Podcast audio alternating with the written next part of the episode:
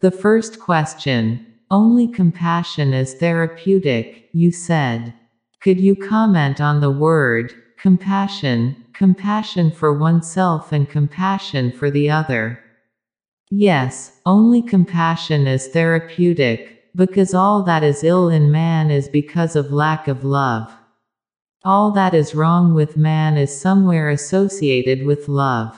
He has not been able to love, or he has not been able to receive love. He has not been able to share his being. That's the misery. That creates all sorts of complexes inside. Those wounds inside can surface in many ways. They can become physical illness, they can become mental illness, but deep down man suffers from lack of love. Just as food is needed for the body, love is needed for the soul. The body cannot survive without food, and the soul cannot survive without love. In fact, without love the soul is never born, there is no question of its survival. You simply think that you have a soul, you believe that you have a soul because of your fear of death. But you have not known unless you have loved. Only in love does one come to feel that one is more than the body, more than the mind. That's why I say compassion is therapeutic. What is compassion? Compassion is the purest form of love. Sex is the lowest form of love, compassion the highest form of love. In sex, the contact is basically physical, in compassion, the contact is basically spiritual. In love, compassion and sex are both mixed, the physical and the spiritual are both mixed. Love is midway between sex and compassion. You can call compassion prayer also. You can call compassion meditation also. The highest form of energy is compassion. The word, compassion, is beautiful. Half of it is passion. Somehow passion has become so refined that it is no more like passion. It has become compassion. In sex, you use the other, you reduce the other to a means, you reduce the other to a thing. That's why in a sexual relationship you feel guilty. That guilt has nothing to do with religious teachings, that guilt is deeper than religious teachings. In a sexual relationship is such you feel guilty. You feel guilty because you are reducing a human being to a thing, to a commodity to be used and thrown away. That's why in sex you also feel a sort of bondage, you are also being reduced to a thing. And when you are a thing, your freedom disappears, because your freedom exists only when you are a person. The more you are a person, the more free, the more you are a thing, the less free. The furniture in your room is not free. If you leave the room locked and you come after many years, the furniture will be in the same place, in the same way, it will not arrange itself in a new way.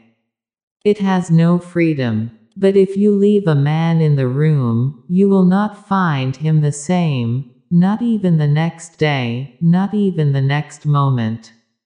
You cannot find the same man again. Says old Heraclitus, you cannot step in the same river twice. You cannot come across the same man again. It is impossible to meet the same man twice, because man is a river, continuously flowing. You never know what is going to happen. The future remains open. For a thing, future is closed. A rock will remain a rock, will remain a rock. It has no potentiality for growth. It cannot change, it cannot evolve. A man never remains the same. May fall back, may go ahead, may go into hell or into heaven, but never remains the same. Goes on moving, this way or that. When you have a sexual relationship with somebody, you have reduced that somebody to a thing. And in reducing him, you have reduced yourself also to a thing, because it is a mutual compromise that, I allow you to reduce me to a thing, you allow me to reduce you to a thing. I allow you to use me, you allow me to use you. We use each other. We both have become things. That's why. Watch two lovers, when they have not yet settled. The romance is still alive, the honeymoon has not ended, and you will see two persons throbbing with life, ready to explode, ready to explode the unknown. And then watch a married couple, the husband and the wife, and you will see two dead things, two graveyards, side by side, helping each other to remain dead, forcing each other to remain dead. That is the constant conflict of the marriage. Nobody wants to be reduced to a thing. Sex is the lowest form of that energy, X. If you are religious, call it God. If you are scientific, call it X. This energy, X, can become love. When it becomes love, then you start respecting the other person. Yes. Sometimes you use the other person, but you feel thankful for it. You never say thank you to a thing. When you are in love with a woman and you make love to her, you say thank you. When you make love to your wife, have you ever said thank you? No, you take it for granted. Has your wife said thank you to you ever? Maybe, many years before, you can remember some time when you were just undecided, were just trying, courting, seducing each other, maybe. But once you were settled, has she said thank you to you for anything? You have been doing so many things for her, she has been doing so many things for you, you are both living for each other, but gratitude has disappeared. In love, there is gratitude, there is a deep gratefulness. You know that the other is not a thing. You know that the other has a grandeur, a personality, a soul, an individuality. In love, you give total freedom to the other. Of course, you give and you take, it is a give and take relationship, but with respect. In sex, it is a give and take relationship with no respect. In compassion, you simply give. There is no idea anywhere in your mind to get anything back, you simply share.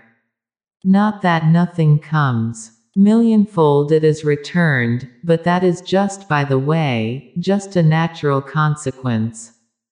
There is no hankering for it. In love, if you give something, deep down you go on expecting that it should be returned. If it is not returned, you feel complaining. You may not say so, but in a thousand and one ways it can be inferred that you are grumbling, that you are feeling that you have been cheated. Love seems to be a subtle bargain. In compassion, you simply give. In love, you are thankful because the other has given something to you. In compassion, you are thankful because the other has taken something from you, you are thankful because the other has not rejected you. You had come with energy to give, you had come with many flowers to share, and the other allowed you, the other was receptive. You are thankful because the other was receptive. Compassion is the highest form of love. Much comes back, millionfold, I say, but that is not the point, you don't hanker for it. If it is not coming, there is no complaint about it. If it is coming, you are simply surprised. If it is coming, it is unbelievable. If it is not coming, there is no problem, you had never given your heart to somebody for any bargain. You simply shower because you have. You have so much that if you don't shower, you will become burdened. Just like a cloud full of rainwater has to shower. And next time when a cloud is showering, watch silently, and you will always hear, when the cloud has showered and the earth has absorbed, you will always hear the cloud saying to the earth, Thank you. The earth helped the cloud to unburden. When a flower has bloomed, it has to share its fragrance to the winds. It is natural. It is not a bargain, it is not a business, it is simply natural. The flower is full of fragrance, what to do? If the flower keeps the fragrance to itself, then the flower will feel very, very tense, in deep anguish. The greatest anguish in life is when you cannot express, when you cannot communicate, when you cannot share. The poorest man is he who has nothing to share, or who has something to share but has lost the capacity, the art, of how to share it, then a man is poor. The sexual man is very poor. The loving man is richer comparatively. The man of compassion is the richest, he is at the top of the world. He has no confinement, no limitation. He simply gives and goes on his way. He does not even wait for you to say a thank you. With tremendous love, he shares his energy. This is what I call therapeutic. Christians believe that Jesus did many miracles. I cannot see him doing any miracle. The miracle was his compassion. If anything happened, it happened without his doing it. If anything ever happens in the highest plane of being, it always happens without any effort. He moved, many sorts of people came to him. He was there like a tremendous pool of energy, anybody who was ready to share, shared. Miracles happened. He was therapeutic. He was one of the greatest healers the world has ever known. Buddha, or Mahavir, or Krishna, they are all great healers, on different levels. Yes, you cannot find in Buddha's life any miracle of healing an ill person, or healing a blind man, or bringing a dead person to life. You will be surprised. Was Jesus' compassion more than Buddha's? What happened? Why were many people not healed through Buddha's energy? No, it is not a question of more or less. Buddha's compassion functioned on a different level. He had a different type of audience and a different type of people around him from Jesus. It always happens, almost always, I go on watching, continuously a stream of people comes to me from the West, they never ask anything about their bodies. They don't come to me and say, I have a constant headache. Acharya, help me, do something, or, my eyes are weak, or, my concentration is not good, or, my memory is being lost. No, never. But Indians come and always something of the physical they bring. Um. They have had an upset stomach for many years. Acharya, do something, almost always I feel, why? What has happened to India? Why do these people come only for some bodily, physical problems? They have only those problems. A poor country, a very poor country, has no spiritual problems. A rich country has spiritual problems, a poor country has physical problems. Buddha's time in India was the golden age. That was the time for India at its peak. The country was rich, tremendously rich, affluent. The whole world was poor, and India was very rich. The people coming to Buddha were bringing spiritual problems. Yes, they were also bringing wounds, but they were spiritual wounds. Jesus moved in a very poor country, lived in a very poor country. The people who were coming to him had no spiritual problems, in fact, because to have a spiritual problem you have to attain to a certain standard of living. Otherwise, your problems go on being of the lower levels. A poor man has a problem. Just a few days before, one of my relatives was here. For one month he was here, meditating, doing things. And then on the last day I was hoping he would ask something meaningful. What did he ask? He asked that his son is not doing well. Living one month here, listening to me for one month, this was the only question that came to his mind. His son is not doing well. He drives a taxi, and they have purchased such a car that every day there is some problem or other. Acharya, do something. I am not a car mechanic. So I told him, sell that car. He said, nobody will purchase it, so do something. When people are poor, their problems are of the world.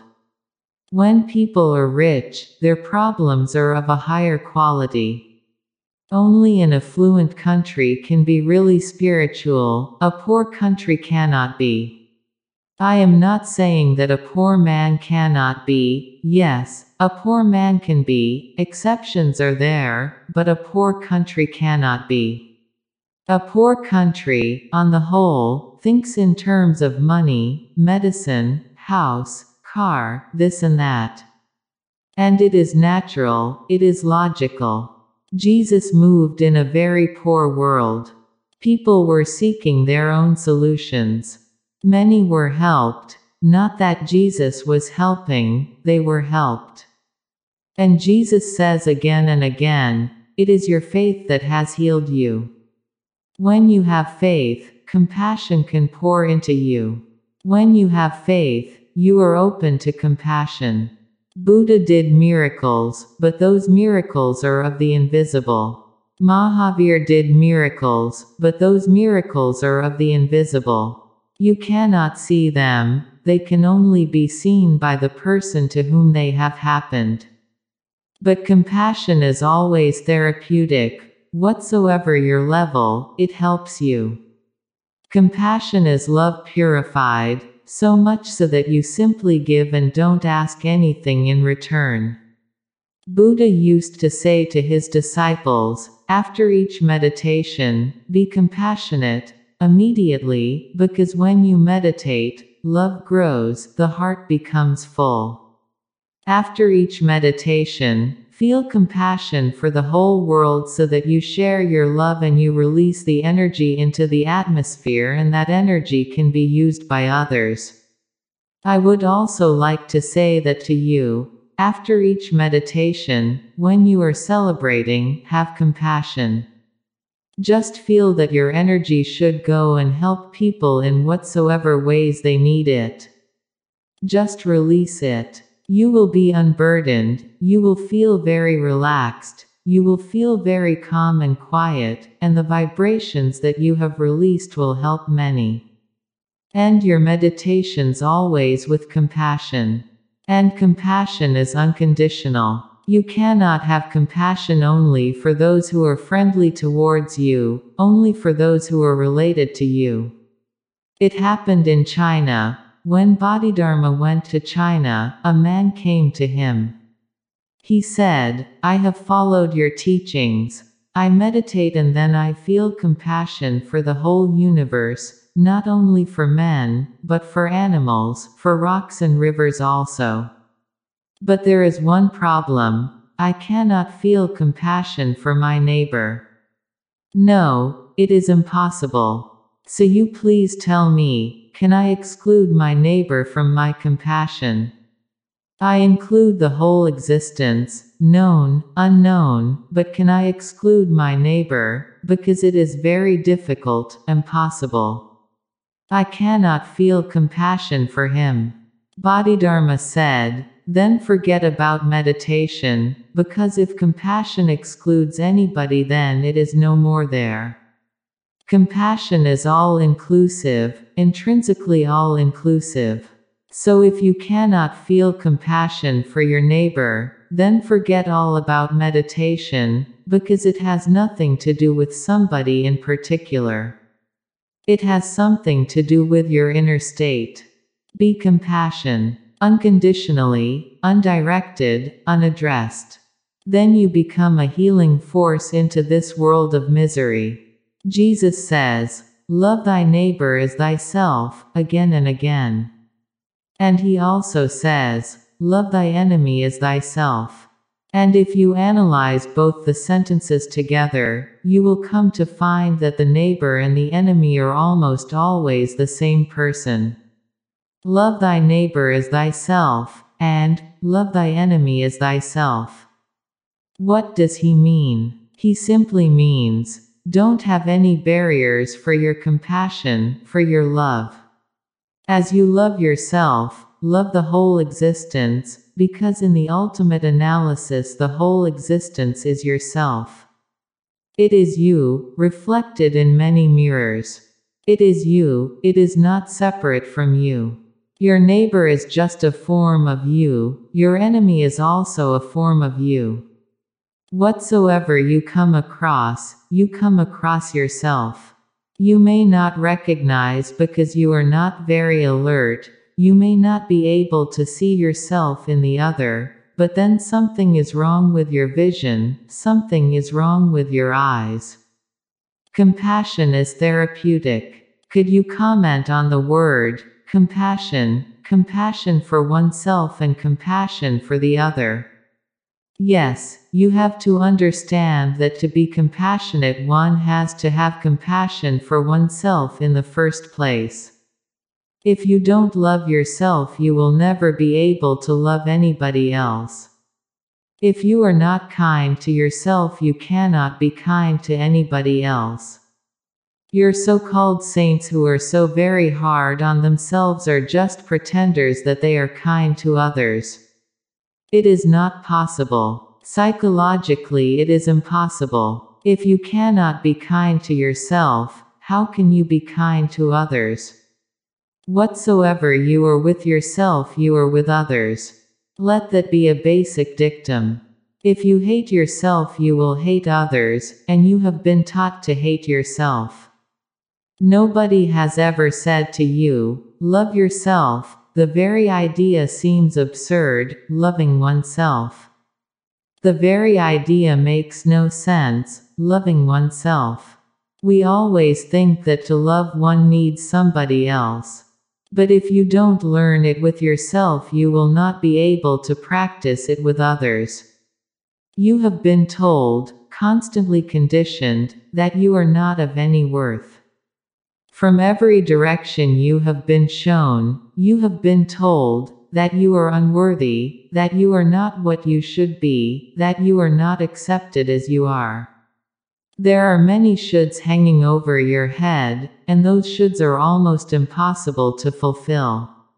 And when you cannot fulfill them, when you fall short, you feel condemned. A deep hatred arises in you about yourself. How can you love others? So full of hatred, where are you going to find love?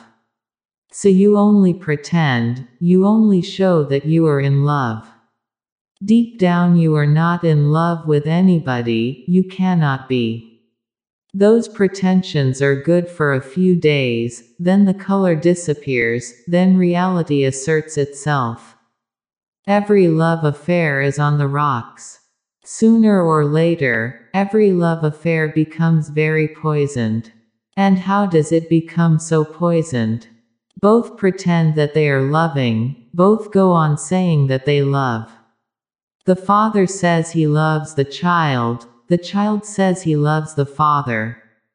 The mother says she loves her daughter, and the daughter goes on saying the same thing. Brothers say they love each other. The whole world talks about love, sings about love, and can you find any other place so loveless? Not an iota of love exists, and mountains of talk. Himalayas of poetry about love. It seems all these poetries are just compensations. Because we cannot love, we have somehow to believe through poetry, singing, that we love. What we miss in life we put in poetry. What we go on missing in life, we put in the film, in the novel. Love is absolutely absent, because the first step has not been taken yet. The first step is, accept yourself as you are, drop all shoulds. Don't carry any ought in your heart. You are not to be somebody else, You are not expected to do something which doesn't belong to you, you are just to be yourself. Relax. And just be yourself. Be respectful to your individuality. And have the courage to sign your own signature. Don't go on copying others' signatures. You are not expected to become a Jesus or a Buddha or a Ramakrishna, you are simply expected to become yourself. It was good that Ramakrishna never tried to become somebody else, so he became Ramakrishna. It was good that Jesus never tried to become like Abraham or Moses, so he became Jesus.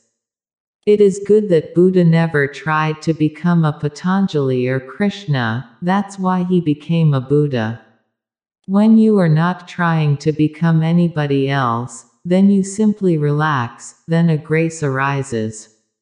Then you are full of grandeur, splendor, harmony, because then there is no conflict.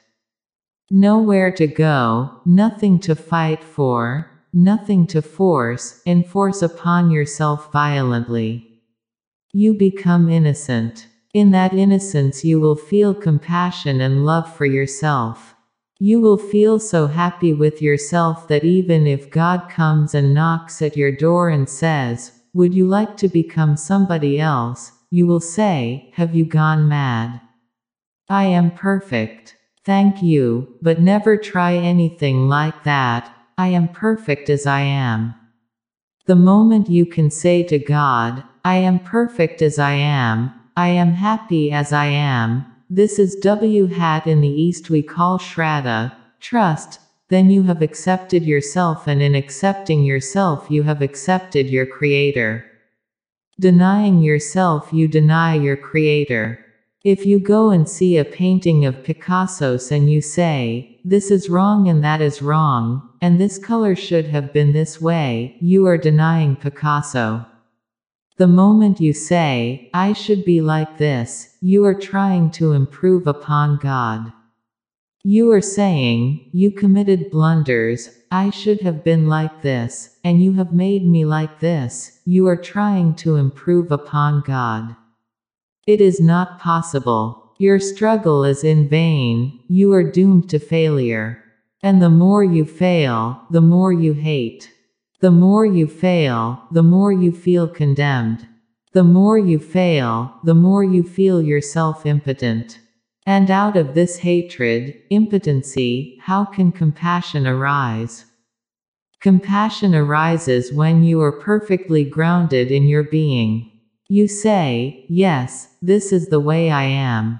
You have no ideals to fulfill. And immediately fulfillment starts happening. The roses bloom so beautifully because they are not trying to become lotuses. And the lotuses bloom so beautifully because they have not heard the legends about other flowers. Everything in nature goes so beautifully in accord, because nobody is trying to compete with anybody, nobody is trying to become anybody else. Everything is the way it is. Just see the point. Just be yourself and remember you cannot be anything else, whatsoever you do. All effort is futile. You have to be just yourself. There are only two ways. One is, rejecting, you can remain the same condemning. You can remain the same, or, accepting, surrendering, enjoying, delighting, you can be the same. Your attitude can be different, but you are going to remain the way you are, the person you are. Once you accept, compassion arises. And then you start accepting others. Have you watched it? It is very difficult to live with a saint, very difficult. You can live with a sinner, you cannot live with a saint, because a saint will be condemning you continuously, by his gesture, by his eyes, the way he will look at you, the way he will talk at you. A saint never talks with you, he talks at you. He never just looks at you, he has always some ideals in his eyes clouding. He never sees you. He has something far away and he goes on comparing you with it, and, of course, you always fall short. His very look makes you a sinner. It is very difficult to live with a saint, because he does not accept himself, how can he accept you? He has many things in him. Jarring notes he feels. He has to go beyond. Of course, he sees the same things in you in a magnified way. But to me, only that person is a saint who has accepted himself, and in his acceptance has accepted the whole world. To me, that state of mind is what sainthood is the state of total acceptance. And that is healing, therapeutic. Um, just being with somebody who accepts you totally is therapeutic. You will be healed. As life is. I divide it in three parts breakfast, lunch, supper. The childhood is the breakfast time. And as it happens, if you have not been given your breakfast today, you will feel very, very hungry, out of all proportion, at lunchtime. And if you have missed lunch also, then of course at supper you will be almost mad. Love is food, that's why I divide life in three breakfast, lunch, supper. Love is food, food for the soul. When a child sucks at his mother's breast for the first time, he is sucking two things not only milk, milk is going into his body and love is going into his soul. Love is invisible, just as soul is invisible, Milk is visible just as body is visible. If you have eyes to see, you can see two things together dripping into the child's being from the mother's breast. Milk is just the visible part of love, love is the invisible part of milk, the warmth, the love, the compassion, the blessing. If the child has missed at his breakfast, then when he is young he will be too needy for love, and that creates trouble. Then he will be too impatient for love, that creates trouble. Then he will be in such a hurry for love, that creates trouble. Because love grows very slowly, it needs patience. And the more you are in a hurry, the more is the possibility that you will miss. Have you watched it in yourself and in others? The people who are too much in need of love always suffer, because they always feel that nobody is going to fulfill them. In fact, nobody is going to be their mother again. In a mother child relationship, nothing was expected from the child.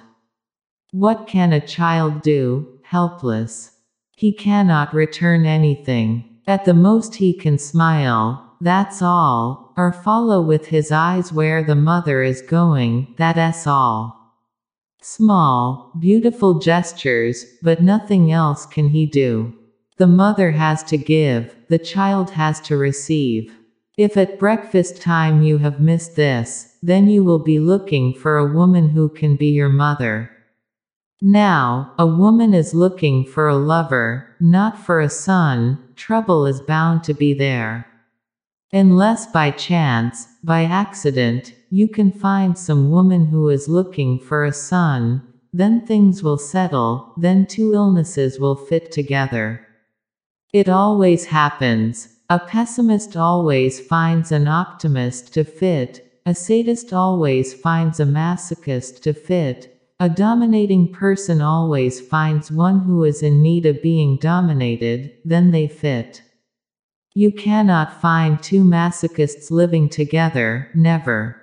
I have watched thousands of couples. Up to now, I have not been able to come to a single couple in which both the partners are sadists or both the partners are masochists.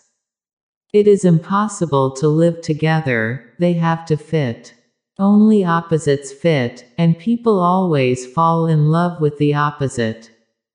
If you can meet a woman who is in search of a son, that too is ugly, that too is ill, because a woman naturally should be seeking a lover, not a child.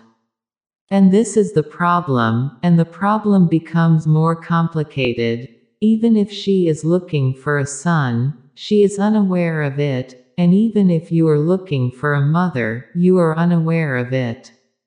In fact, if a woman tries to mother you, you will feel hurt. You will say, What are you doing? Am I a child? And you are looking for a mother. Thousands, millions of people are looking for a mother. That's why man seems so much interested in women's breasts, otherwise, there is no need to be so much interested in women's breasts. The interest simply shows that in your childhood, at your breakfast time, you have missed something. It continues, it hovers in your mind, it haunts you. Breasts are for breakfast time. Now, why do you go on thinking and painting? Um. Just a few days before, a painter was here and he brought a few of his paintings, just breasts and breasts. He became a sannyasins, so I said to him, Now at least you start to grow a little. This is childish, and he has won many prizes, he is a world famous painter. His paintings have been exhibited all over the world in New York, in London, in Paris, in Berlin, and everywhere. And he has been appreciated very much. Of course, must have been appreciated by other children. There is no point in it. So I told him, do something else, breakfast time is over. You are old enough to do something else. He said, I will try. Now he sends a painting in which I am sitting in the middle, and breasts and breasts all around. So not I am also part. He has tried his best, but difficult to get out of it. Watch deep down, because it is nothing of your responsibility, it is nothing to do with you, you cannot change your mother now. It happened as it happened, but you can become conscious. You can become conscious of all these things inside. And by becoming conscious, a miracle happens. If you become conscious of these things, they start dropping. They can cling to you only in deep unconsciousness. A profound consciousness begins to be a transforming force. So just become conscious. If you have some childish attitudes towards love, become conscious, find out, search deep. And just by becoming conscious, they drop. So nothing else is needed. Not that first you have to become conscious and then you have to ask, what to do now. The moment you become conscious, they disappear, because by becoming conscious, you are becoming adult. A child is not conscious. A child lives in a deep unconsciousness. By becoming conscious, you are becoming adult, mature, so all that was clinging in your unconsciousness will disappear. Just as you bring light in a room and the darkness disappears, bring consciousness deep in your heart. Then there are people who miss their lunch also. Then in their old age they become what you call dirty old people. Hen in their old age they continuously think of sex and nothing else. They may not talk about sex in a direct way, they may start talking against sex, but they will talk about sex. Their being against makes no difference. You go and listen to the so called saints in India, and you will always find them continuously talking against sex and praising brahmacharya. These people have even missed their lunch. Now supper time has come, and they are mad. Now they know that death is coming any moment. And when death is approaching near, and time is disappearing from their hands, if they become neurotic, it seems natural. These neurotic people have stories in the old scriptures that when they meditate, apsaras, beautiful women from heaven, descend. Naked they dance around them. Why should they do such a thing? Who is bothered about an old man sitting in the Himalayas meditating? Who is bothered? Dead almost, who is bothered? Those apsaras from heaven, they can find better people. In fact, so many people are chasing apsaras, how can they find time to chase rishis, these so-called saints? No, it has nothing to do with apsaras or with heaven or anything. It is just that these people have missed breakfast and lunch both. And by supper time their imagination is playing tremendous games with them. It is their imagination, starved imagination. You do one thing, you just go on a fast for three weeks, and then everywhere you will start seeing food, everywhere. Even you may see a full moon rushing into the sky and you will say it looks like bread, a chapati. That's how it will happen. You will start projecting, your imagination will be playing games with you. If this happens, then compassion never arises. Move slowly, alert, watching, be loving. If you are sexual, I don't say drop sex. I say make it more alert, make it more prayerful, make it more profound, so that it can become love. If you are loving, then make it even more grateful, bring deeper gratitude, joy, celebration, prayer to it, meditation to it, so that it can become compassion. Unless compassion has happened to you, don't think that you have lived rightly or that you have lived at all. Compassion is the flowering. And when compassion happens to one person, millions are healed. Whosoever comes around him is healed. Compassion is therapeutic. The second question. Each center opening brings a different jewel, kundalini, balance, love, expression, a diamond mind. This is the dilemma, which to choose. You say choicelessness is bliss, but society rewards specialists. Also, on the cellular level, the evolution of complex organisms arises out of the increasing specialization of its cells. Yes, my emphasis is not to choose, be choiceless. Because if you choose, you become narrow. Every choice narrows you down. Every choice says, now I will have a window to the sky, not the whole sky. Why? Why have a frame to the sky? The sky is frameless. When you stand at a window and look into the sky, you have falsified the sky, because your window frame looks as if it is framed on the sky. Then you have only a limited vision, narrow. Why be poor? Why not come out of the house and see the sky as it is, infinite? To me, life is an infinite expanding energy. Don't make any choice. That's why I don't put sannyas against the world. I say be a sannyasin and be in the world, because a sannyasin, if he chooses the life of the monk and escapes from the world, will be poorer for that, because the world has many things to give to you. It is a tremendously beautiful device of God's, to help you grow, to give you challenges, to give you new adventures, to give you opportunities to test yourself, your awareness, your being. If you escape from the world, you will be escaping from all these opportunities. Sitting in a cave in the Himalayas, you will be very poor, poor in the sense that you will not have richness of experience. And by and by, you will become stupid. You will become silent, that's true, because there will be nothing to distract you. But that silence also is of the Himalayas, it is not yours. Come back to the world and in the marketplace you will see your silence has disappeared. It was not yours, it was part of the Himalayan silence. You were deceived by yourself. When silence happens in the marketplace, then it is true, then it is yours, now nobody can take it away.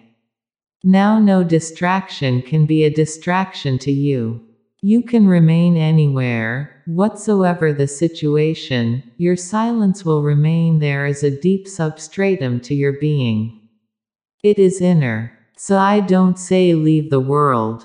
I say be in the world and yet be beyond it, so that you can have both the experiences of the sansari, the worldly, and the sannyasin, the otherworldly. When both are possible, why choose? Make life as big as possible.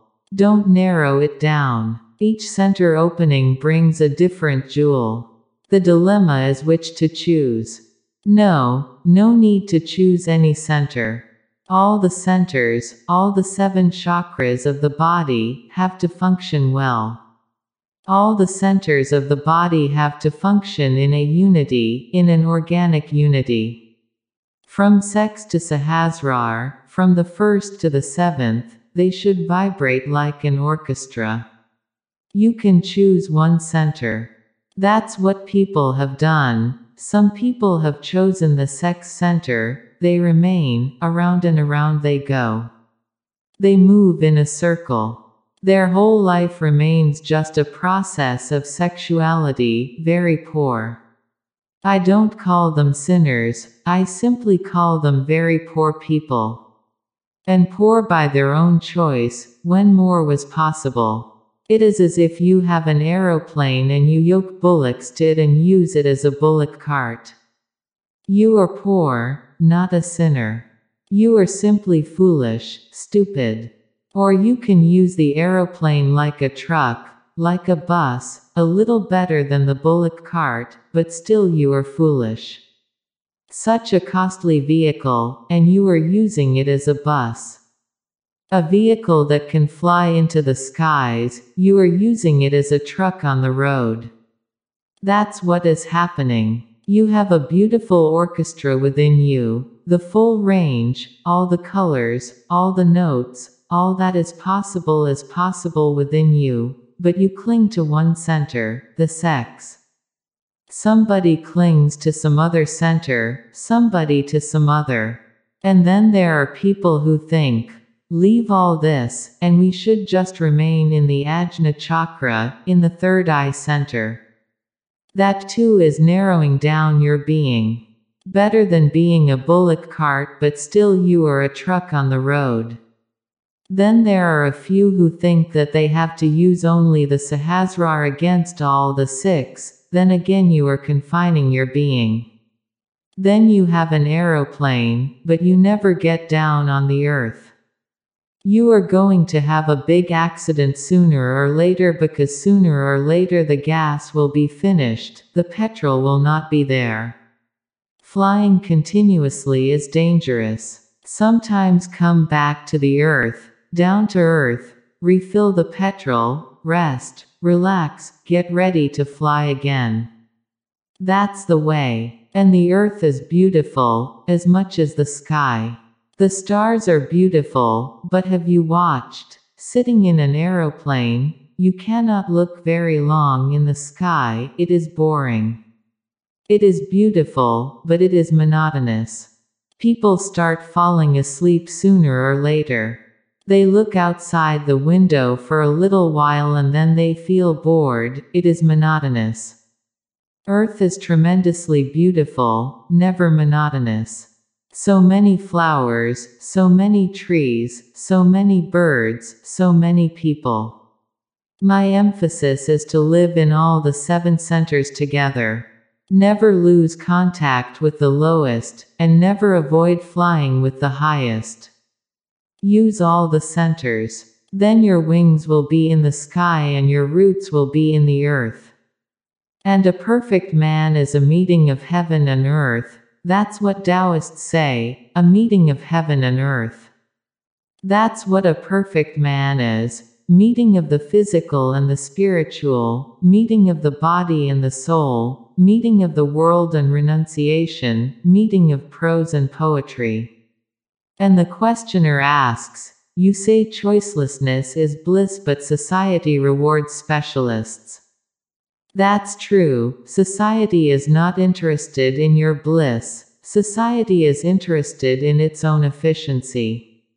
Society is not bothered whether you are ecstatic or not, that is none of its business. Society wants you to be just efficient mechanisms, robots. Do the work that society wants you to do, and then the society is finished with you. What you do with your own being is none of its business. In fact, the society wants you not to do anything in your own, because that can become a distraction from efficiency. A man who is very happy cannot be so efficient, because he is so bubbling with happiness that efficiency seems trivial. What does it matter whether you earn 1000 rupees a month or 10,000 rupees a month? If his needs are fulfilled, a happy man doesn't bother. He stops at a point, he is not obsessed with money. If a happy man sees that five days working is enough, then two days he rests, goes fishing or to the mountains. If he sees that only two days working is enough, then he works two days, in five days there are many more important things to do. He has to compose poetry, and he has to play his guitar, and he has to dance, and he has to just sit with friends and gossip, he has to meditate, pray, dance, he has a thousand and one things. His work is a need he has to fulfill. He enjoys it, but he is not obsessed with it. A happy man is never a perfectionist. Only unhappy people are perfectionists, only unhappy people are obsessed with their work, because that is the only way they can avoid themselves, they can avoid facing themselves. They can avoid encountering themselves. They are continuously working, late hours they will go on working, unless they fall asleep they go on working. Why? Because they are afraid. If they stop work, then what to do? Then they are left to themselves and they cannot face themselves. Society is, of course, interested in specialists. And specialists, more or less, become inhuman, because they know too much about too little. Their whole vision becomes narrow, narrow, narrow. I have heard, the story must belong to the 21st century, one man knocked at a doctor's, an eye specialist's office, and he said, My left eye is hurting very much, and I cannot see rightly, my vision is blurred. The doctor said, Excuse me, I am sorry, but I specialize only in right eyes. For the left eye, you will have to go to some other specialist. Narrower and narrower goes on the path of the specialist. He never sees the tree, he only can see the leaf. The whole is lost in the part. And, of course, the part cannot exist without the whole. In fact, all divisions are arbitrary. The leaf is not separate from the branch, the branch is not separate from the tree, the tree is not separate from the roots, the roots are not separate from the earth. Everything is in organic unity. The specialist goes on dividing, and by and by those divisions, those demarcations, take on too much importance. A specialist becomes inhuman. I have heard, a doctor put an elderly man on a diet because of his weight problem. The man returned to his doctor in two months' time and he had lost dozens of pounds. The doctor was very pleased with the result. The patient said, I feel so young. Doctor. Only today I saw a girl's bare arm and I felt like biting it. The doctor said, You could have done. It's only about 40 calories. A specialist is a specialist. All specialization becomes basically inhuman. It loses track of the whole. But the society is interested in efficiency. So beware of the society. Society is not interested in your happiness, in your joy. The interest of the society is more production, efficiency, more work, and don't ask for what, because they don't know for what. If you work hard, they will say to create better situations. For what? to work still harder. It is just like a man who earns money and you ask him, for what? He says, to earn more money. And then you earn more money, then what? He says, to earn still more money. The thing seems to be vicious. The individual has totally different interests from the society, because the society has no soul. The society is soulless. And if you become too much a part of the society, it will reduce your soul also to a non-entity. Beware, before you have lost your whole opportunity. Don't be a slave. Follow society to the point you feel is needed, but always remain master of your own destiny. It happened. Abe Katz got a call from his stockbroker one day. Abe, do I have a deal for you? started the broker. It's an Indian copper mine and the shares are selling for only 50 cents apiece. Buy a thousand, ordered Abe. A few days later another call came in announcing the price had gone up to one dollar. Looks good, said Abe. Buy another thousand. A week went by before the broker was heard from. Well, Abe, I'm sorry to tell you the stocks are down to 25 cents. What to do? Sell, barked Abe. To whom? answered the broker. It is easy to purchase, it is difficult to sell.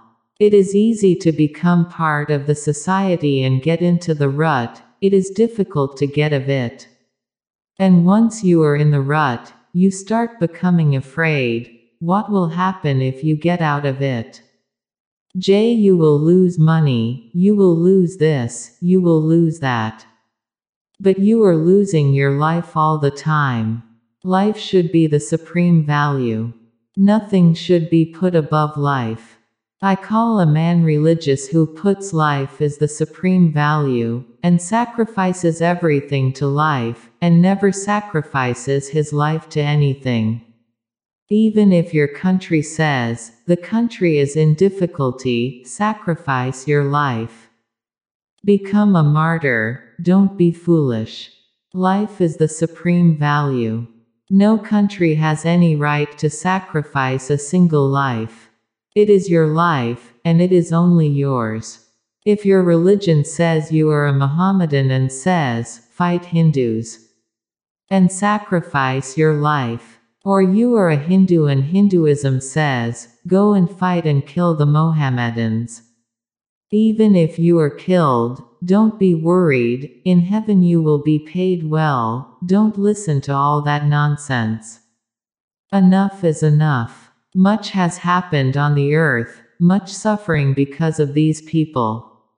Never sacrifice your life for anything. Sacrifice everything for life. Life is the ultimate goal, greater than any country, greater than any religion, greater than any God, greater than any scripture. But nobody is going to say that to you, no leader is going to say that to you, because then their whole business is gone. No priest is going to say that to you, because then their whole business is gone. That's why politicians and priests are very against me. If you understand me well, then do, become part of the society, you are part of the society, but do only that which is needful, never get lost. The fourth question How can I tell the difference between non doing and being lazy? And if floating, how to make decisions? It is not difficult. Both have different tastes, and very clear cut, very distinct. When you are lazy, it is a negative taste, you simply feel you have no energy, you simply feel dull, you simply feel sleepy, you simply feel dead. When you are in a state of non doing, then you are full of energy, it is a very positive taste. You have full energy, overflowing. You are radiant, bubbling, vibrating. You are not sleepy, you are perfectly aware. You are not dead, you are tremendously alive. So there is not a problem. You can just check in, and always continue to check. There is a possibility the mind can deceive you, it can rationalize laziness as non doing. It can say, I have become a Zen master, or, I believe in Tao, but you are not deceiving anybody else. You will be deceiving only yourself. So be alert. When you are lazy, you will know it certainly. It is like a headache. How do you know when you have a headache? And when you don't have? You will say you simply know. It is self evident. In the same way, it is self evident. If you are lazy, you will feel sleepy, in a stupor, no energy to do anything, no energy to be creative, no energy to go anywhere. Remember, no energy is the basic taste. When you are in a non doing state, you are so full of energy that you want to go somewhere, but nowhere to go. The difference is not no energy but nowhere to go. You are so radiant, but what to do? You are sitting there overflowing. The energy goes and welling up, and goes on cleansing you, as if you are under a shower of energy, fresh. You have taken a bath just now, sharp, intelligent, aware. The taste will tell you. Let me tell you one anecdote. I loved it. Two big mountain lions were stalking through the jungle single file. Suddenly, the rear lion took a big swipe with his tongue across the ass of the front lion. Are you turning queer or something? asked the front lion. No, answered the back lion. I just ate a Jew and I'm trying to get the taste out of my mouth. Now you know when you eat a Jew, then the taste. The taste will show. And the taste is so clear cut and distinct that there is no question of confusion.